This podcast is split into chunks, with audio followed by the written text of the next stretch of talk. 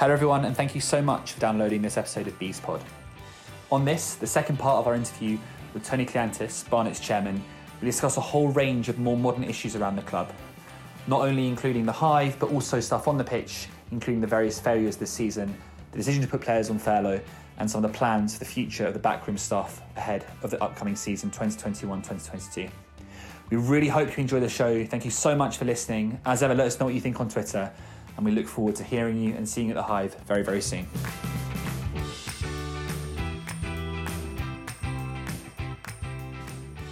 One of the things that struck me this summer was we had a discussion, sort of the COVID situation, saying, well, perhaps this year in the market of players, there might be the fact that because squads, you know, as you said, if, if, if clubs have to cut their cloth accordingly, they might reduce the size of their squads and there might be a trickle down effect.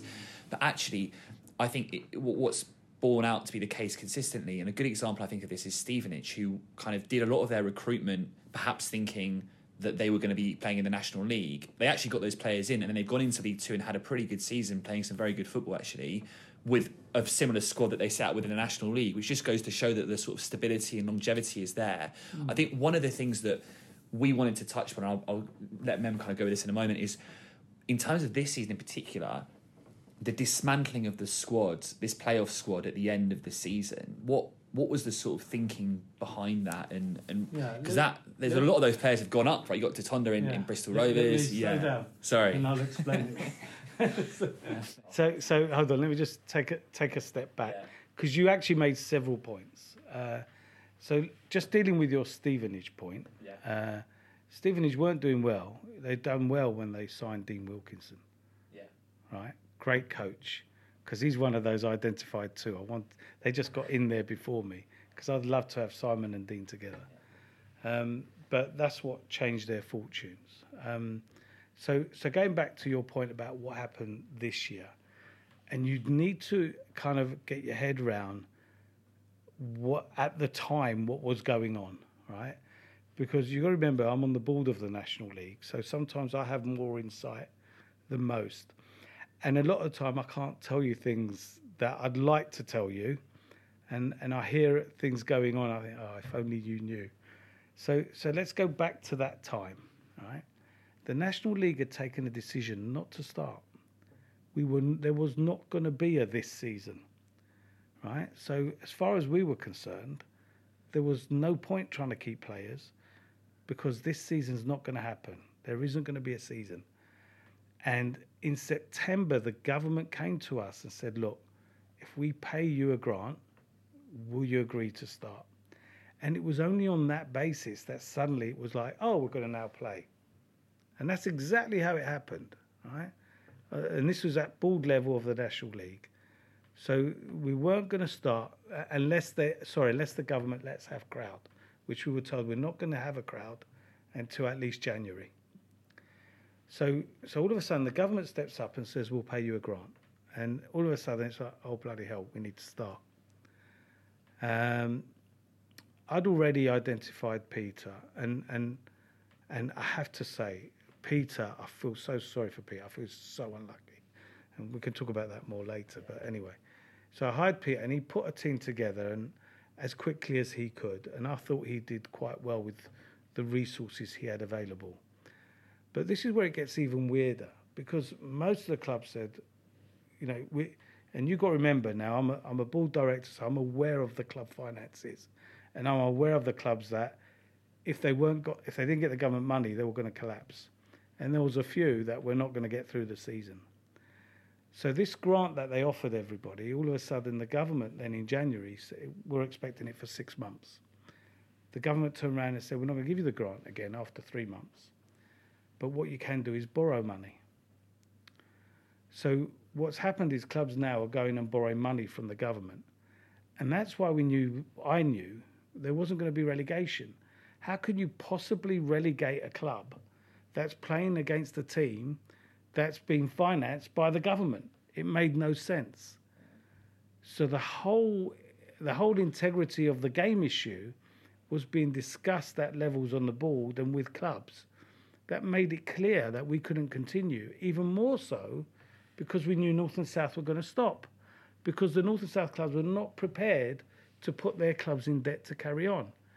So, you know, promotion has to be under sporting merit. So, how can you promote someone to relegate someone? So, I'm looking at the situation now and I'm thinking, well, I haven't asked, I haven't borrowed any money from the government. We're keeping it going in the right way. Peter actually, after a bit of a rocky start, had, I felt, done, you know, got things together quite well. And then, unfortunately for him, he and most of the squad got COVID. It's as simple as that. And in those days, we never knew what long COVID was and that some people could suffer longer than others. So what happened was, and, and the league and the national league, unlike the football league, had this policy of if someone had it, the whole team had to stop training. So all of a sudden, and it would be us that got it first, wouldn't it? So we've got COVID, team's not allowed to train. Two weeks go by, all of a sudden, they're back again on a Monday, say, and we've got a game on a Tuesday, and we're not sure about the effects of the COVID on the players. And don't forget, the managers had it too. So we're now rolling into the games with a squad that hasn't been prepared, hasn't had a proper pre-season, that's only just got going. I think we beat Burton. Uh, we beat Burton in the cup, and we're just starting to look like we were gelling, and it's all falling apart again. So what's happened is, I'm now looking at it thinking, I can't see how we're going to get promoted now. We're now, you know, by the time we get into Christmas, I couldn't see how we we're going to get promoted.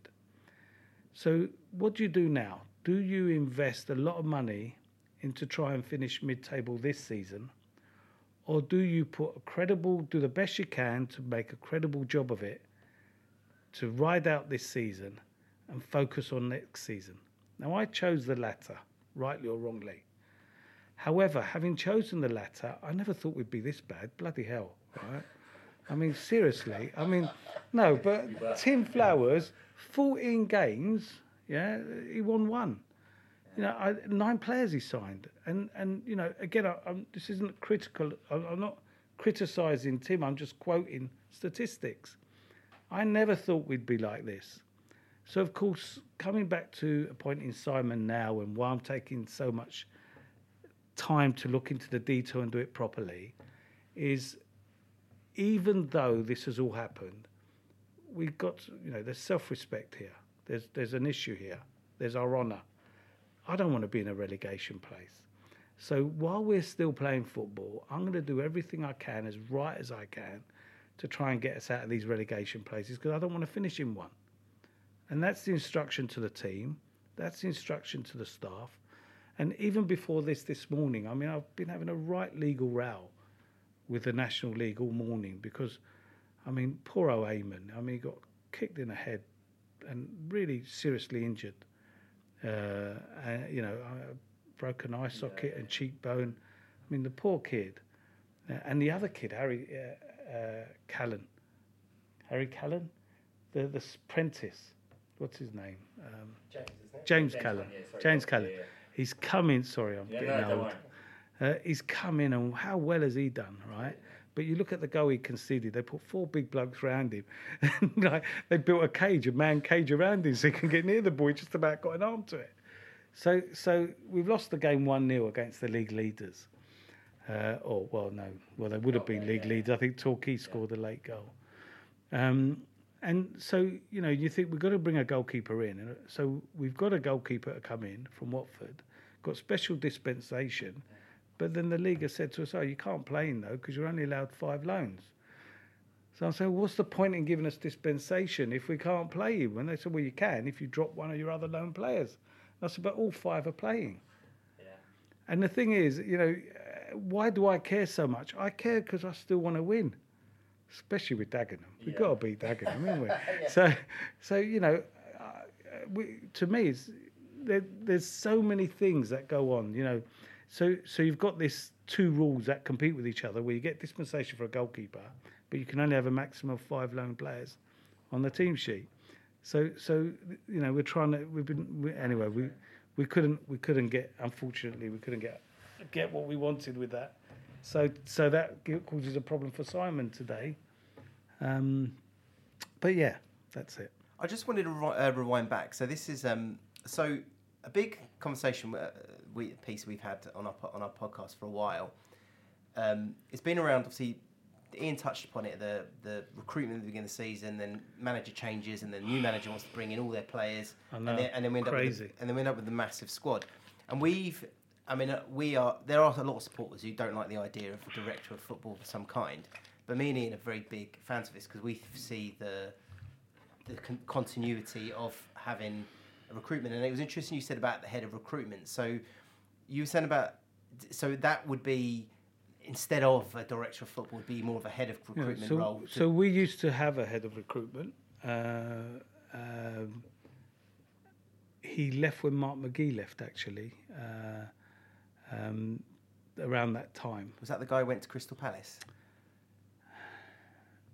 Forgotten his name. Is it was it Arabic Do guy? you know, you know? Oh, uh, oh, no, you're talking about uh, Omar, Omar Omar. Yabrudi. So he was before him. Omar's fantastic. Uh, he, he's the best recruitment guy I know. I'd love to. I'd love to be able to. And you know, it still rings me up, and he, you know, gives me tips here and there. Uh, but unfortunately, he's now doing European recruitment for him, so he's not focusing on UK players. But Omar used to always provide a tip or two of someone who didn't think would be strong enough for Palace, but strong enough for our level. Um, but yeah, recruitment is really big now. It's a really important part of the club. Um, and you've got to get your recruitment right. And what we've had is, you know, and I had it with John, and I had it with Darren, and I had it with uh, Peter, and I had it with Tim, where I was letting them recruit their own players. And exactly what you said happened because what, what you get is new one comes in, don't like that lot, I want this lot. And you know there was more players in the stands than supporters. It was just madness. I've, I've never, and you've got to remember we're paying for all that, and and it's much better to put your money into a few good, focus it on a few good players, and and remunerate them well and get that spirit going, than it is to spread it amongst you know a cast of hundreds, and that's the other part of it. For getting the money, what you don't see or maybe do see is if you've got a squad of 30 players, well, in our case, there's 36, there's only 11 going to play, right? That means you've got 25 unhappy people around the place. And half of them are right backs. True. Yeah. But all those all those people, and that's this is the problem of the hive. Because the hive is such an open place, those 25 are sitting in the coffee shop, they're sitting in the bar, they're they're hanging around outside, and they're mingling with supporters everywhere, and they're mischievous. They will. They're very quick to to drop a little bomb in here or a bomb in there to stir up a bit of trouble. We get it with agents who do it all the time. Yeah. So they, they start rumours just because they think it's funny, or maybe they've got an axe to grind because they're not playing, or or maybe it's because they just want more money, and they want to tell people, oh, they're so and so they're going to move, they're unhappy to force us into giving them more money. So it's kind of really frustrating for us because you do get all of these, all, all of these problems and rumours that come from having two thirds of a squad that's unhappy. And I understand they're unhappy. I can't play them all. You know, you know, I'd think of writing to league and say, "Can we play 22?" We'd probably still lose at the way we're going, but you know, but that's the you know, so so you want you don't want too many players, too many, and the worst thing is when you got players who actually know that a new manager doesn't want them, because then they know there's no way back.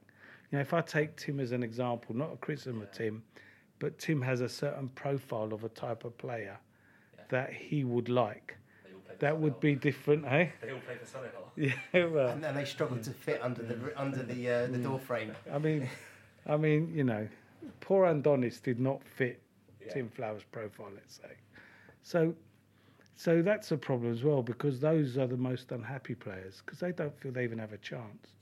Just just on, on this year, and, and I appreciate this might be an area where it might be difficult to speak about it, but one of the things that has happened obviously is that we've we've ended up furloughing several players, and that was made clear in the statement around the fact that it wouldn't necessarily fit in with the new manager's plans. Obviously, interesting. You know, Scott Loach, James Dunn, those it seems to be the sort of more senior players that have have gone.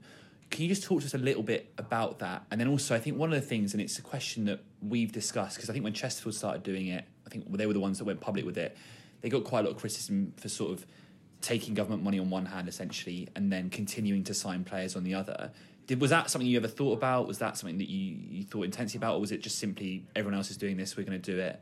And are those two players likely to feature for the club again? Do you think? Well, so first of all, I didn't realise you could furlough players until Chesterfield said they were doing it. Yeah. We checked it, and it was you know just like any other employee. You you know, Yeah. if you felt uh, that you didn't have a role for them, you could furlough them. So certainly, uh, from our perspective, uh, towards the I think it's probably started to happen after Christmas Yeah. when Tim came in. When there were players that were not featuring in the manager's plans, it seemed to make more sense to put them on furlough rather than have them coming here being unhappy. And I think that's what the problem was. You know, it was trying to to remove the unhappiness. You know, you know, I don't want to say a rotten apple because they're not rotten apples. Yeah, yeah. They're just unhappy people for whatever reason, maybe for very good reason. And then if you put that around a squad, it starts to bring other players around them down as well. So what we found was happening was we were slowly, slowly our squad was was uh, it wasn't a happy squad, and it wasn't a happy squad just because of results. It wasn't happy because of lots of things going on. So so just took the view that look, if they're not part of the manager's plans, it's much better to say to that player, look, we'll make up your money, but let's call it a day, rather than have a situation where you're coming to work and don't want to be at work, because that just spreads. Yeah. So, so that's the thinking behind it, if you like. Um, it certainly wasn't aimed at any particular individuals. Yeah. Some of the people actually have, have said to us, look, it's a problem. You know, I, I travel many, many miles Yeah. and I don't think I'm going to get a chance. And, or I've just had a kid and I think, you know, and I'd rather not have to come in if I know I'm not going to get a chance to play. Yeah. So, so I would say 50% of the cases, it's the players have come to me and said, "Look, would you consider me for this?" Um, and and there's been players who, who, who want to plan for next season and say, "Look, I'm, I'll be out of work next year unless I can try at a couple of clubs." Because what they're going to do is look at me and say, "You haven't played for a year, so I'm not going to sign you." Yeah. And squads are going to be smaller, so I want the opportunity to at least try somewhere else and see if they'll consider me. So, so there's lots of reasons behind it. That some of them very personal to the Yeah. individuals, and it's really hard because people will ask me, you know, why did X, Y, Z, why did that happen? And I can't. It's very hard. I can't betray an individual's confidence.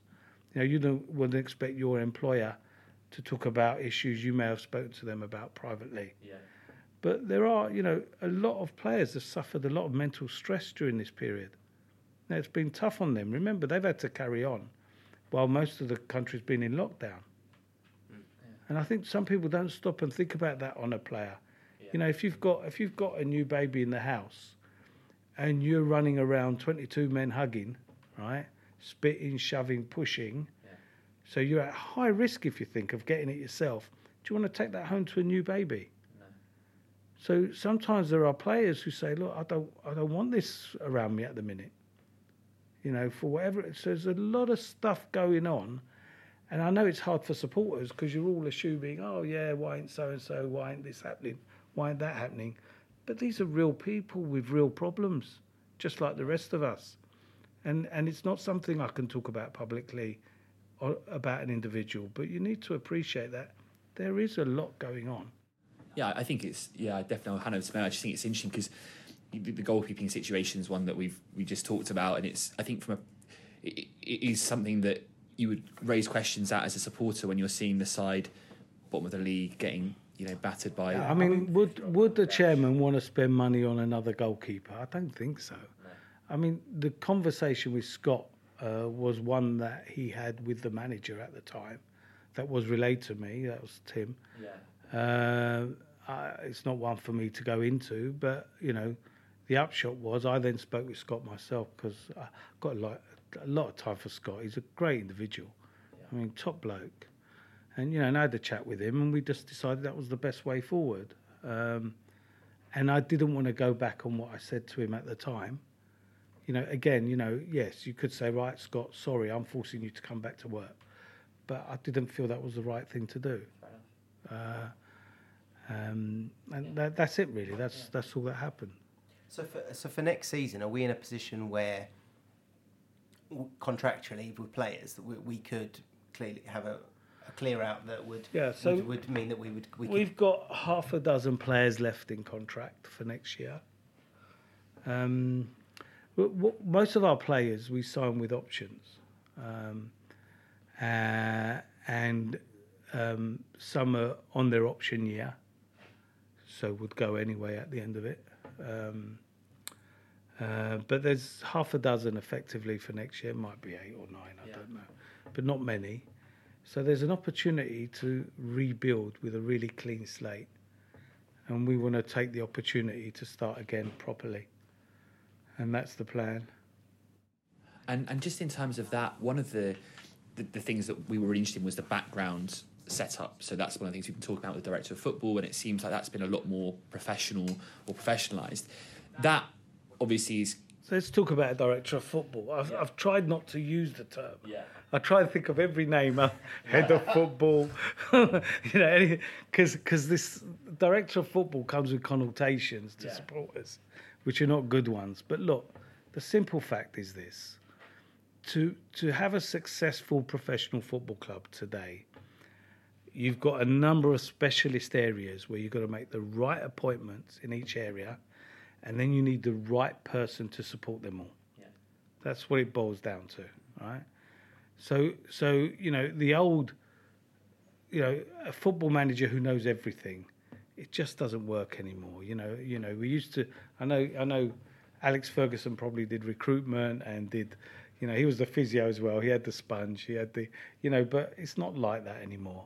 You have a lot of specialist people in specialist areas, and someone's got to make sure the communication between them all and the coordination between them all is done correctly to try and keep things sailing in a smooth fashion. So that's the role. I, I chose to call it head of football because they're heading all the football department.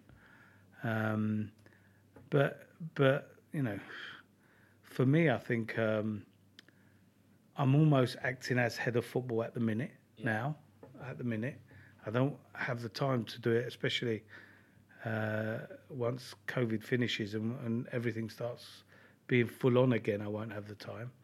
So so I've you know I want to take I want to take the time to make the correct appointments myself in every position, uh, and then and then hopefully be able to make that that final appointment correctly, and that person can then liaise with me and all the others. Just that, yeah, because it's interesting you say that because sort of, I don't know, you, you, you probably don't know a huge amount about me and Ian, but we, we both uh, are, have been coaches ourselves, and so we do know a lot of coaches in the game. Ah, now now I know the plan. You want a job?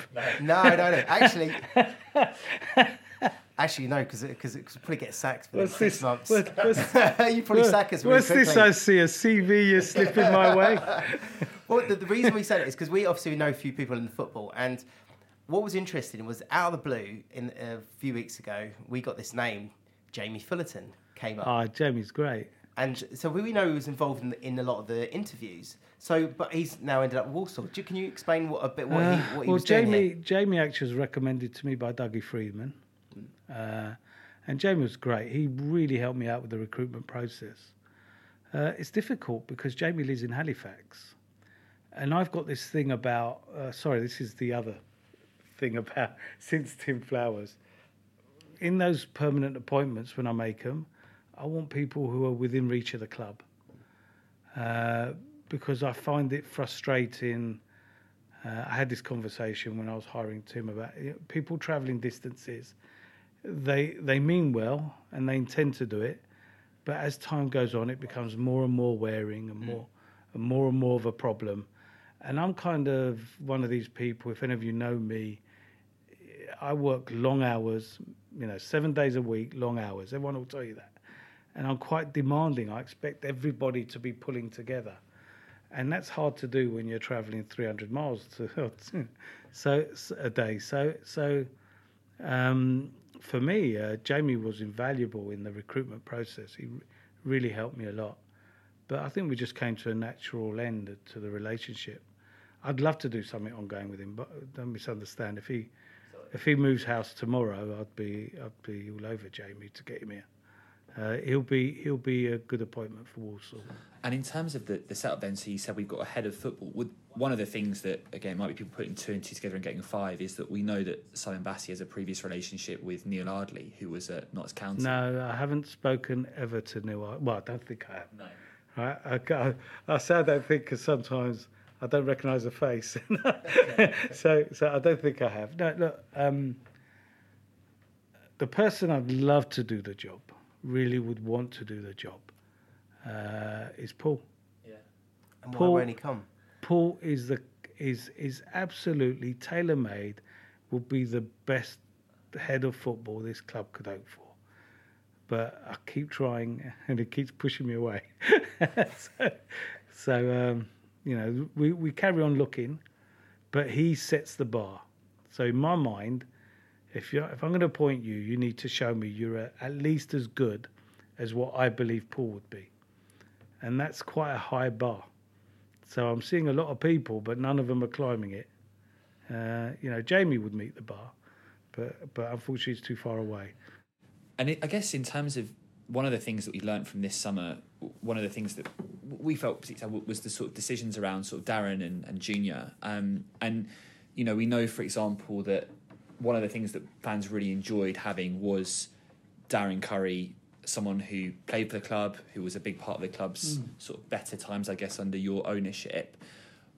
Looking back in hindsight, do you think that there, there could have been more of a productive conversation this summer? Was it just a Well- was it a budgetary issue? Was it no, was it what, what was Well, first of all, maybe you can help me because there's one thing I haven't quite got my head around.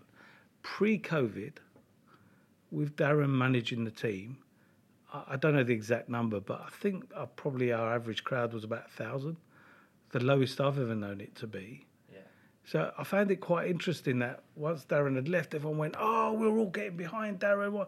I was like, "Well, unless you're all invisible, I don't know where that happened. I, I, I really don't." So, so that kind of threw me. I have to say, I know there was a reaction, but the reaction threw me, and that's not a criticism of Darren, by the way, because I think I think Darren felt he put so much work into trying to get the supporters behind him and get behind the team. I remember he used to march them all round to the other stand, all the players after the game, to, to kind of get to know supporters.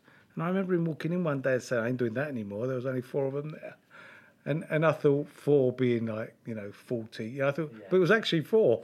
It really was It was four. a bit embarrassing. I was there a few times, and it was like looking around, thinking, "Where is everybody?" Yeah. gone?" Well, do, do you know what I mean? So, you know, I, I felt for Darren because I think if everybody got behind what he was trying to do in the way they got they got behind him after he left, I think it would have helped him a lot because it would have, you know, that was I think his thing about trying to get everybody galvanised.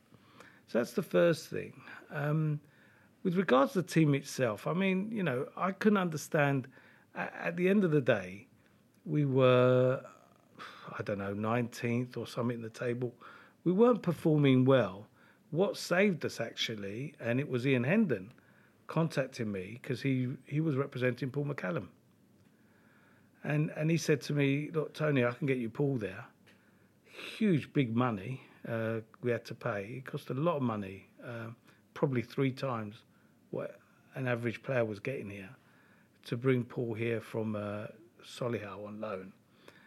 But the, him coming here turned the season around because we were doing quite, you know, we were, I can't remember, we we weren't doing very well until he came.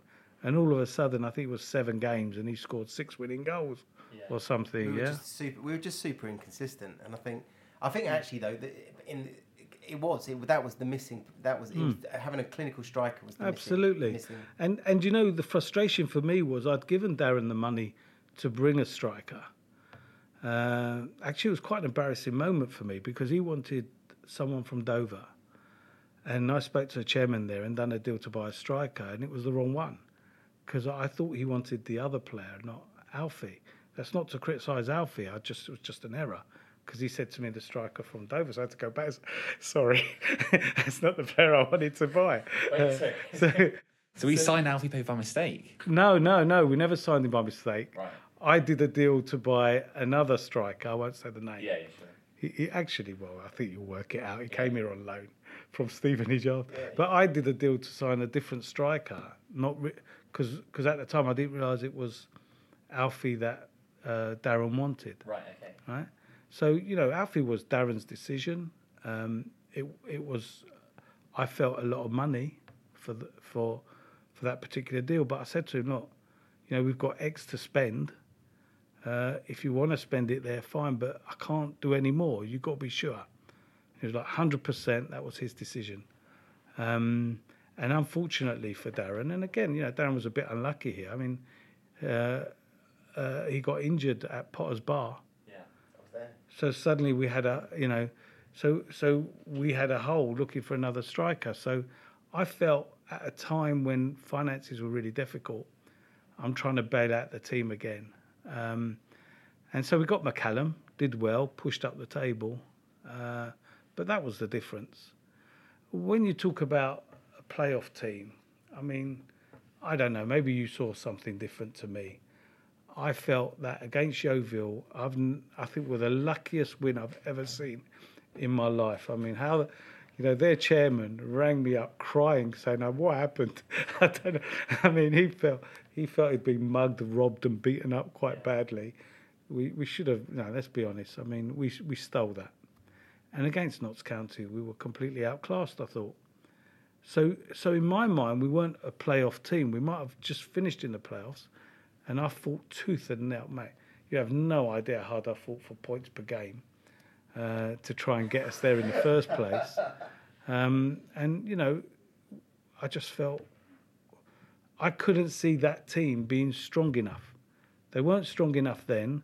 They had a good manager with Darren, you know, uh, sorry, good coach, because Darren was a good coach and Junior was a good supporting coach. So, so when you look at that setup, and you know, I knew we couldn't afford to pull McCallum again. So you look at that set and think, well, if we're not good enough there, we're not going to be, we're not going to get better. I couldn't see us getting better with everything else that was going on. So I think ultimately for me, once Darren came in wanting more resources, when when people were wondering if they'll even have money to keep a club going in the year, it just was a straw that broke the camel's back. It was like, well, can't do. I'm not. Gonna, I can't give you more. Um, it's interesting, Tony, you were saying um, about the fact that obviously players are unhappy, start talking, and they start creating an atmosphere. So what was interesting is that we'd already heard, um, so me and Ian had heard uh, already stories from players earlier, sort of earlier in the season, so around sort of Christmassy time, probably a bit earlier than that, for players who've been told that they weren't going to be have their contracts renewed, and it turned out, I think, of the the players that were the biggest mouths in terms of saying that I've got, you know, I'm not being renewed. They were the ones who didn't sign their contracts uh, to play in the playoffs. Do you think, in hindsight, maybe you might have kept that or that announcement mm. to them a bit later, so that I, I, I never announced the players, were so that's them maybe making assumptions or agents talking. I mean, in simple terms, we had some. There, there was some really good players. Sweens done really well. Yeah. Uh, Santos really well. Um, uh, Chutonda really well, who we really wanted to keep. But their agents made clear to us there was no way they were going to sign their contract, and they were at the end of their options. So what had happened was we'd taken up options with those players, and effectively kept them here for another year. They didn't want to be here, but they made clear they weren't going to stay. I would, I mean, any one of those you'd want to keep. You'd have to be mad not to.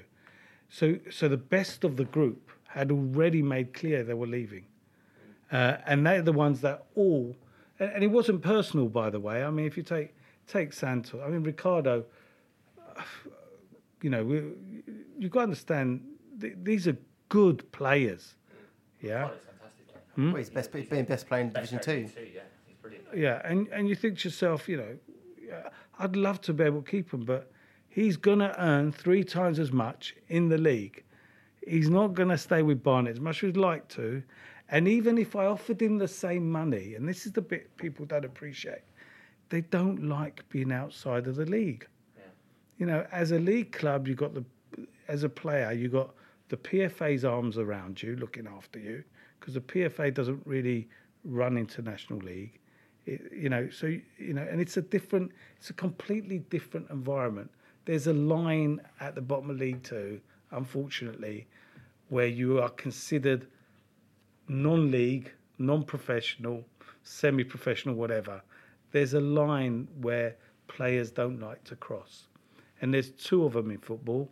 One's between the Premier League and the Championship, and the other one's between League Two and the National League. So whether we like it or not, even on the same, if a player can be in the league, that's what he wants.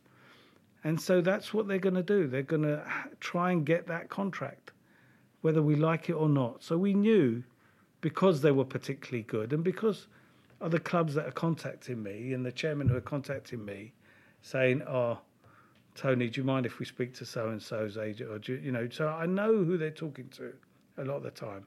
I can see what's going to happen. And it's inevitable to some extent. I think what it's in the final. So sorry. Yeah. So so from that team, the best ones, if you say I don't know out of, if you say the top twenty five percent, we knew we were going to lose anyway. The bottom twenty five, you probably want to lose, and then you've got that fifty percent rump in the middle, which is give or take. You know, you know, we knew wasn't good enough to do anything more than maybe finish in the middle of the table. Was, were you right in saying that? Because some of it, we heard that some of the figures that were banded around, and some of the, some like you said, the ones in the middle were actually probably quite overpaid for. Extremely their... overpaid. We we were paying average players a lot more than we should. I mean, you know, you you got to remember. I mean, you know, Darren's budget was in the top four, top three or four in the division.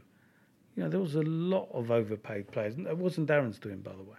Mm. Uh, but you know, he, he had an expensive squad available to him. Uh, and so when people say to me, "Oh, why didn't you keep them all together?" Well, the best ones I couldn't keep together if I wanted to. They were going to go. Yeah. Simple as that.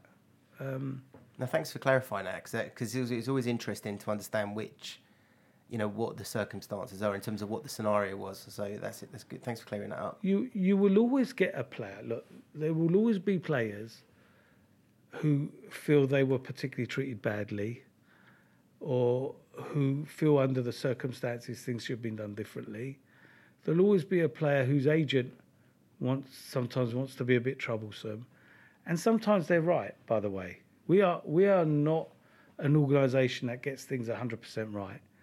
I'd like to think we get 8 out of 10. You know, this is something I say to all my staff all the time you know, we just have to make the decisions and try and get eight out of 10 right at least.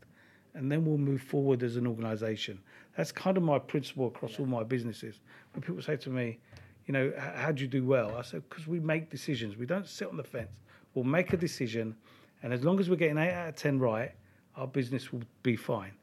And we try and do that with football as well. Now, that leaves you still with 20% who we may have wronged, we may have messed up, we may have done it, but it's not through malice. Yeah. You know, um, uh, we, you know, it's just it's just the way it goes. I'm afraid it's sheer numbers, and unfortunately, because we've probably had twice as many players as any other club in history in the last few years. Yeah, there's there's a, that twenty percent a large amount of people. I'm afraid. Just in the final sort of 10, 15 minutes of, of the time we, we have with you, I just wanted to sort of look towards the future a little bit, um, just with some questions. First of all, around the structure of the hive in, in terms of um, the development. I know that we've been some sort of announcements a few, I think maybe a year or so ago about the South Stand, I believe it was.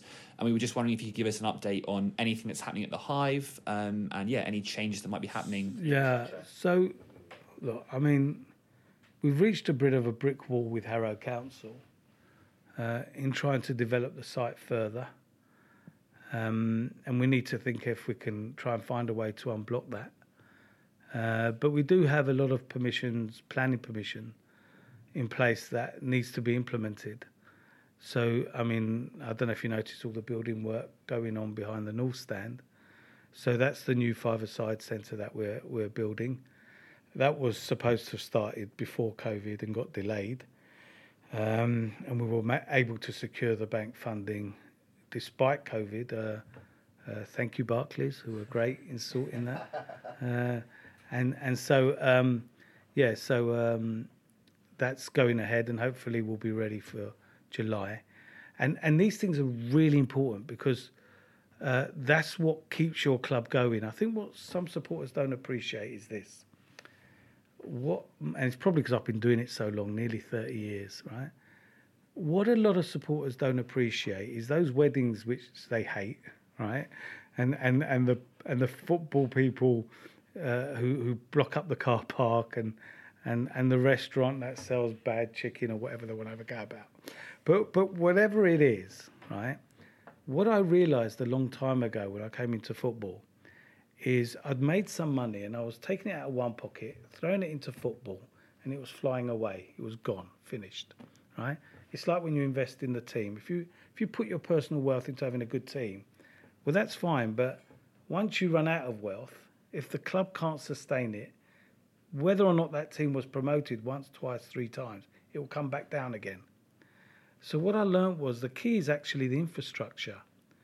Rather than spend, for argument's sake, two million pounds on a player, it's much better to spend two million pounds on building a football centre and have the revenue from that football centre going into club to support the player, because then it will always be there, and that's what the hive is.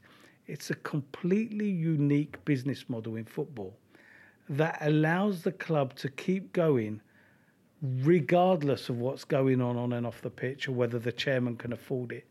Because otherwise, if I'm gone tomorrow, and, and I have to tell you, watching this team, I've nearly expired a few times, right? So, you know, it's it's life insurance doesn't. You don't get life insurance when you're Barnet Football Club chairman. I promise you.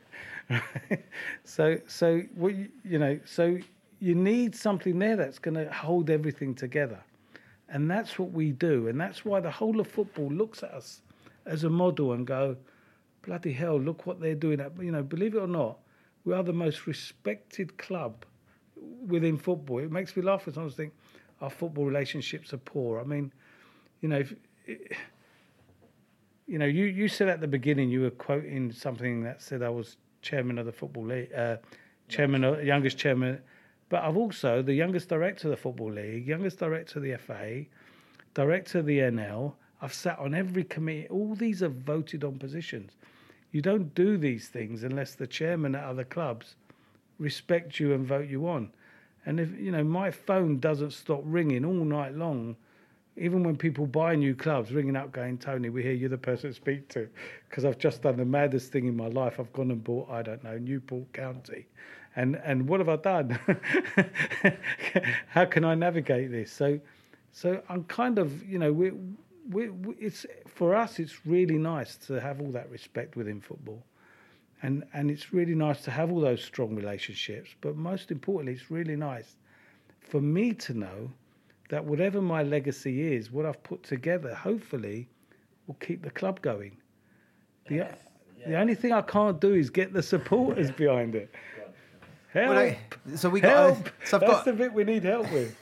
so I've got a couple of questions around, obviously, around legacy. So, um, I know a big part of of obviously we talked earlier about a big part of how some supporters feel that because we've left Barnet that this is you know they don't have the connection to the Hive as they did to Underhill.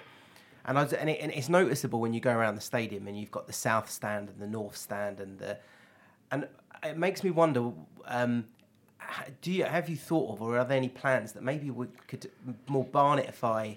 That's not a real word, but the stands in terms of you know, like so you go to some clubs and they've got the Sir Bobby Charlton stand. Well, and... Okay, I mean we tried. So look, I mean, I can I can build you the house, but I can't make it a home, and I think that's what the problem is here. That I've built the facility, the supporters need to make it home you need to form your supporters association again because that was a fantastic association of a group of people really cared about the club. I mean, I remember when I spoke to Eddie about it as last chairman, I said, Eddie, you know, we really need to talk to supporters. Can you help? And in the end, they called themselves a liaison group because I think they were too scared to call themselves the association because of all the grief they'll get from other supporters. I mean, the infighting's terrible. There needs to be an association that properly represents supporters, that turns the hive into a home, even if it's a temporary home. I haven't got a problem, like I said, with us looking. You know, I'd love to see us back in Barnet. You know, that's not an issue. But we're here now. So while we're here, you know, treat it as a you're on you're on holiday, you're on an extended holiday. You, you know, you're staying in a holiday home for the next two years. Make it a home, and then we can transfer that into wherever we go to next. It's fine. I can't do that. Only it's the supporters that are the soul of the club. So you know, I'll do the bricks and mortar bit. I'll design it. I'll pay for it. I'll get the architects to do a plan. I'll put the planning in. I'll get beaten up by the council. I have a fight with builders, and somewhere along the line, I'll cobble together a stadium for you. But you have to make that stadium home. I can't do that for you. I need help with that, and that only comes from you. Only you. So, uh, sorry, just sorry. I know you've, you've got a question, Ian. But so on that point, because obviously that is something that we've mentioned as well about a, a, a supporters association. Would if there was one that was to be created, um, and would you be prepared to give them a space here of some kind to, to be able to have a base? Um, Why like... would we not? Why would you even think we wouldn't do that? Listen, I've already been speaking to support about doing something. I, I mentioned him earlier, and I hope he does. I really do because it's it's madness to think that supporters aren't aren't turning this into their home. You should be doing that. You know, can, can I just say? I mean, that's an example. Remember, I said to you about this trust supporters thing. I mean, and and how it all happened at the same time, and we got divided. I mean, they started meeting at another football club. How does that make any sense? I'm sorry. Another football club to me is like, oh, it's an upside down cross. It's like, what are you doing? This is The Exorcist. You cannot be going to another football club, and it's just not right. I'm not going to knock that club, but you know, it was nice that they gave them better beer than we serve, so I hear. But Huh? So we might be playing. Well, well, yeah. Well, at the rate we're going, yeah. But no, seriously, you know, we are Barnet. So, you know, I'm not interested about any other club. I really don't give. I'm not interested, right? I, I supported a different club, a much bigger club. I said goodbye to that club nearly 30 years ago now. You know, I could walk. I've, I've, I've been invited into boardrooms so many times. I don't go. I rarely go. I only go if I just want. I don't even know what's going on in the Premiership. I don't care. You can talk about Premiership players. I want to know who they are. I care about one club, this club. I want supporters who support this club. I don't give a damn about anybody else. So why would my supporters association be going to another club? Come here. What space do you want? I'll give you the whole stand if you can fill it. I don't, you know, seriously, it's just wrong. It's wrong. We've got to start accepting. I know people are upset we're not in the borough of Barnet or not in Barnet town even. But just accept that that you know I can't do anything about that. I can only affect what I can do. Let's let's regroup. Let's make it our base. And if that association wants to fight to get land back in in Barnet, then great. You know we had the most two people I remember, Mike Edwards Janet Mathewson. Oh my God, what a force they were. Seriously, if any if any of our supporters remember that far back, oh, you know, if you were a general, you wouldn't want two. There are two. These two to have as your lieutenants are fantastic. Boy, did they give their council a, a real beating. Maybe too good, because that's probably why that's probably why I then got battered and moved pushed out because I couldn't take them anymore. But you know they were fantastic.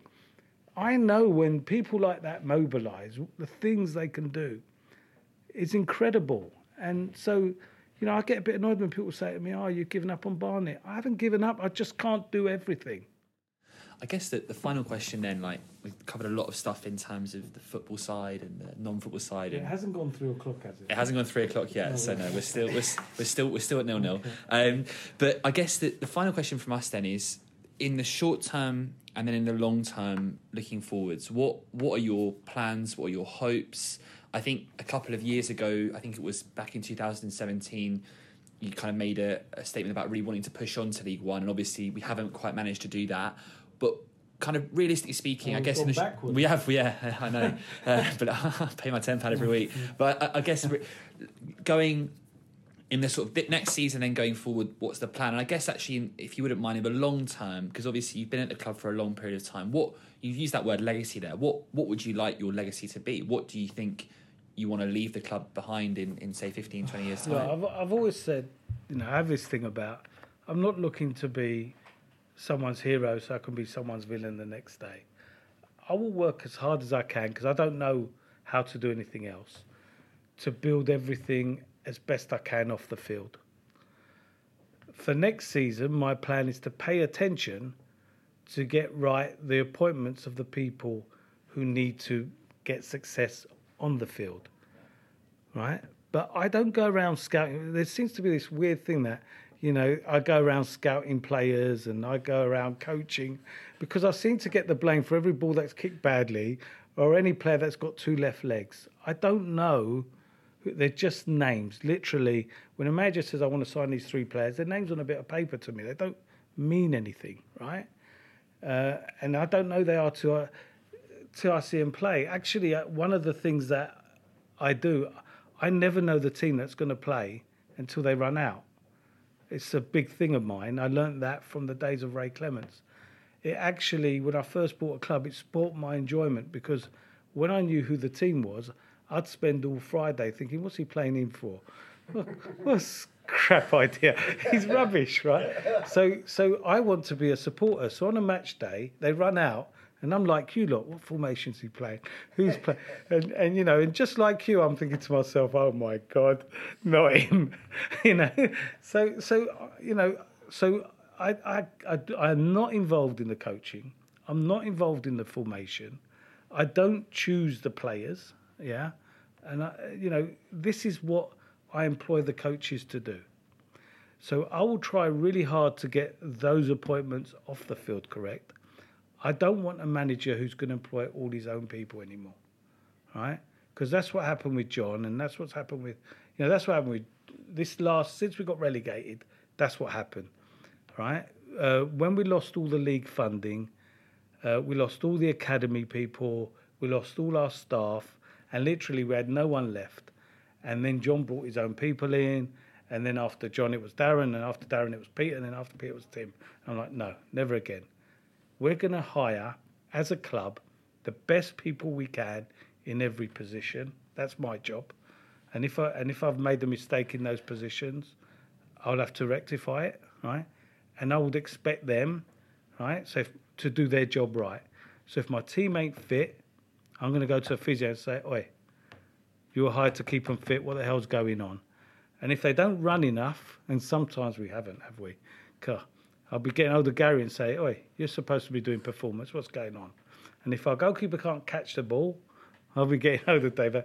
And if they're not playing the right formation and winning games, I'll be going to the coach for that. It needs to be people doing the best in every position, and recruitment's the next one we've got to deal with. Yeah. So so that's my on the field ambition. My off the field ambition, going to reach out into communities, completely restructured the community department, and we need to reach out into the community as much as we can. Adam, could you go and tell them to switch that off, please? Because it's going to ruin. You, I don't know if that picks it up. So. No, it should be right. Ah, okay. So so for me, we've got to reach out into the community and do all the things we used to do very well that we haven't done well really since since uh, Janet moved on because she was fantastic at reaching out into the community, and we've got to start doing those things really well again, and and build our base, build our supporters, and if we if we've only got 500 at the start of the season, then hopefully you know we'll add one a day and we'll have 865 by the end of it. You know? Well, yeah. I mean, first of all, thank you so much for your for your time. I think one of the things that's been brilliant is that you're right insofar as saying, and we sense this from one of your earlier statements this season, that the communication hasn't always been there on, on both sides. I think, um, and I think you know, as supporters, we we need to understand it's a lot more complex than it can seem on social media at times. And equally, I think the club can, can we can always do more to sort of talk to each other. So hopefully this this won't be the, the last the last time that we're able to speak, or if it's someone else, um, I think people will really appreciate you putting your your message across. I guess the, the final thing from me before we before we go, Tony, is if you had a message to the supporters that have been through a bit of a rough ride this season, um, whether they are still in love with the club that they support Underhill, whether they're not, what, what would you say to people going into next season or going forward with the club that to sort of reassure them or to give them a bit of a boost going forwards? Well, I want to before I do that, I want to mention social media. It's the the only thing I said to you. You can ask me what you like. I don't mind, but social media. I just want to say something about. I know there was some criticism about. I think I called them twittering idiots, yeah. right? But you will see this weekend the whole of football shut down on social media. It's not a joke. It's really serious. What is going on out there has to stop. I don't want someone wearing the Barnet badge going off and abuse. You know, players will sometimes trip over their shoelaces and miss an open goal, right? The chairman may do something wrong, right? But that doesn't mean that anyone's entitled to abuse people, swear at people, and some of the stuff is quite vile. And our supporters know who they all are. So I'm hoping all the good people, not just at our club, but every club, will start to ban these people, switch them off. You know, I don't know how you do it because I've never been on Twitter or Facebook or any of them, but I know you can uh, block them. That's the word I'm looking for. They need to be blocked by everybody and ignored by everybody. People need to turn their backs on people who behave like that. It's not acceptable, right? Whether you like them or hate them, the 11 guys who crossed that white line, they're wearing the Barnet shirt and they're there to do the best they can for you, right? So, by all means, if they played rubbish, tell them. I will as well, right? But there's no need for swearing, there's no need for personal abuse. And my comments were aimed at those people. There's not a lot of them. There's probably three or four percent at every club, and we have them like everybody else. I certainly, my comments weren't aimed at all at the majority of our support base. And I, I, did read it a couple of times. I don't know how it was taken like that. It really wasn't meant like that at all. So I apologise to any fan who feels I offended them, because I absolutely would never do that. I love our fans, everyone who turns up here, and the, and some of the ones who don't. so you know, this listen, you, you you need something about you to keep coming to support Barnet FC. Let's face it, it's not an easy option. And what would I say to everybody? Just keep the faith. You've got to believe in us. You've got to believe in the club. We will only ever be as good as you make us. You know, I could I could build I could put gold plating on the seats. It doesn't really matter. Right? I cannot make it feel like a great football club. It's the supporters that make a great football club. You you mentioned the Brentford game right? It's the atmosphere of a game like that and the positivity and everyone getting behind it. But you know what? It's been able to carry that into the next game. That might be, I don't know, Dulwich Hamlet away or whatever. You know, you know, you've got to carry that feel and that atmosphere from game to game to game. And if you remember the the season we went up with uh, Paul Fairclough and with Martin Allen, all through the seasons, there was little thing, you know, we're on our way, we're on our way. Do you remember that song? You know, throughout the season, that kind of buzz you got where you knew something was happening. Every game you went to, you had this positive atmosphere. This, so we, you just knew we were going to go up because our supporters were going to will us up, and it is like that. You feel it. Your hair stands on the back of your neck. You know it's going to be a good season, and you know that if everyone gets behind us, they'll roll because teams take a dip in the season, and when they do, it's that that lifts them through the dip and gets them over the line. So you know, it happened to us with Paul's team, and it happened to us with Martin. It's all about the supporters. Believe in us, keep supporting us. If we do things wrong, tell us. We'll try and put it right. We'll probably get it wrong again, and you tell us again. But we we are, you know, we're not here to cause you problems. We're here to try and make it the best club we can make it for you. Well, thank you so much for your for your time, Tony. It's honestly it's amazing that you've given us the opportunity to come and talk to you about this stuff. And as I said, um, yeah, we, we look forward to hopefully being back in the Hive very soon and, and seeing us perform better next season than. Yeah, I suppose we'll have to do another one of these another day. Next week. no, don't worry. If you want, you could be like a regular co-host. no, but hopefully, hopefully at some point, it'd be lovely to sort of yeah, either ourselves or someone else to sort of check in before the season because it's great to great to have that communication open. And yeah, No, thank, you very much for your time. Much appreciated. Appreciate Cheers. that. Thanks very much. Thank you. Cheers.